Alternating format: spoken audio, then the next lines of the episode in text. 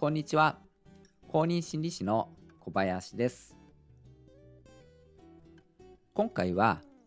生きづらくなってしまうのには自分の評価基準が関係しているという話をしたいと思います。同じような日常を過ごしていても人によって物事に対する受け取り方とか反応って違いますよね。何かの出来事に強く反応して心が折れてしまう人もいればあの全然そうじゃない人っていうのもいますよね。その違いについて評価基準との関係で考えてみたいと思います。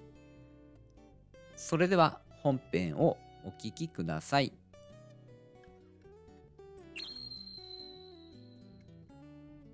まずですね人の中にはですね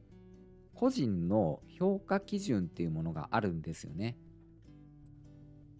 自分は何に価値を置いて生きているのかっていうような基準になるようなものですね。ま、そのような基準が人それぞれの中にあるわけなんですけれども、えっと、簡単な例としましては例えば頭が良いのかそれとも頭が悪いのかっていう基準で自分を評価してるっていう場合とか、えー、それとか社交的であるか社交的でないかっていう基準で評価してる場合とかですね。まあ、そういう評価基準で生きている人もいれば全然そういう評価基準をあの持っていない人もいたりするわけです。人によって異なるんですね。どうして人によって異なるかと言いますと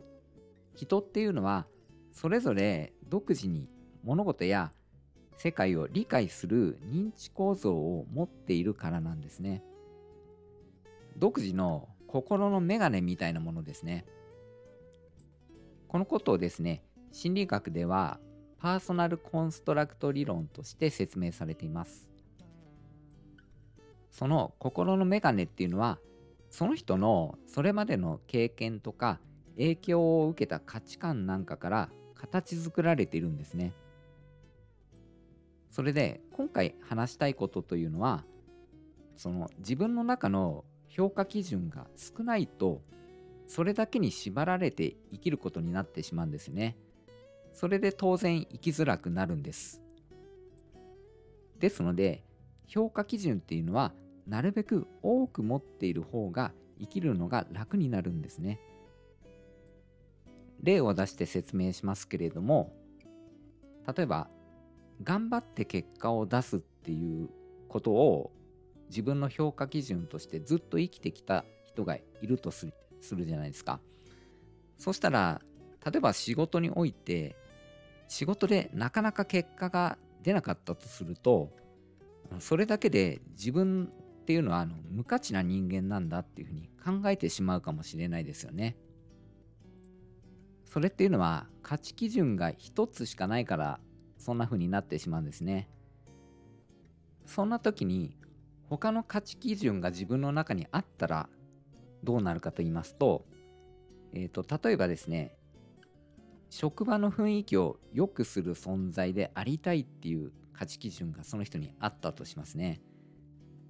あるいは人から相談されるような頼られる存在でありたいっていう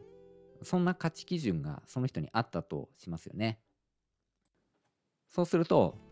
必ずしも頑張ってあの実績を出していなかったとしてもですね他の価値基準が満たされていれば自分のことを無価値な人間だっていうふうに考えなくても済むんですよね。こんな風に他のことに価値を置いて自分を評価することができれば心を健康に保つことができるんですよね。そして今から言うこともとても重要なんですけれども個人の価値基準っていうのは自分だけではなくて相手を評価する基準にもなっているっていうことなんです。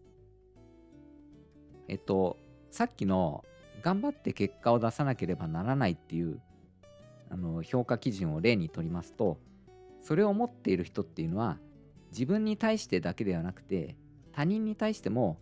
頑張って結果を出さなければ価値がない人間だっていうふうに思ってしまうんですよね。世の中にはあの他人に対する評価がすごい偏ってる人っているじゃないですか。どうしてそこそんなについてくるんだろうっていう人いますよね。そういう人っていうのは実はあのその人自身が偏った評価基準に縛られているっていうことなんですよね。ですのでそのような人に出会った時っていうのはその人からの評価とか言動にいちいち落ち込むんじゃなくてですねあのその人自身がその価値基準に縛られているんだなっていうふうに理解するとこっちも楽になるんですね。このことからもですね個人の評価基準を多く持っておくっていうことは当然自分を楽にすることでもありますが同時に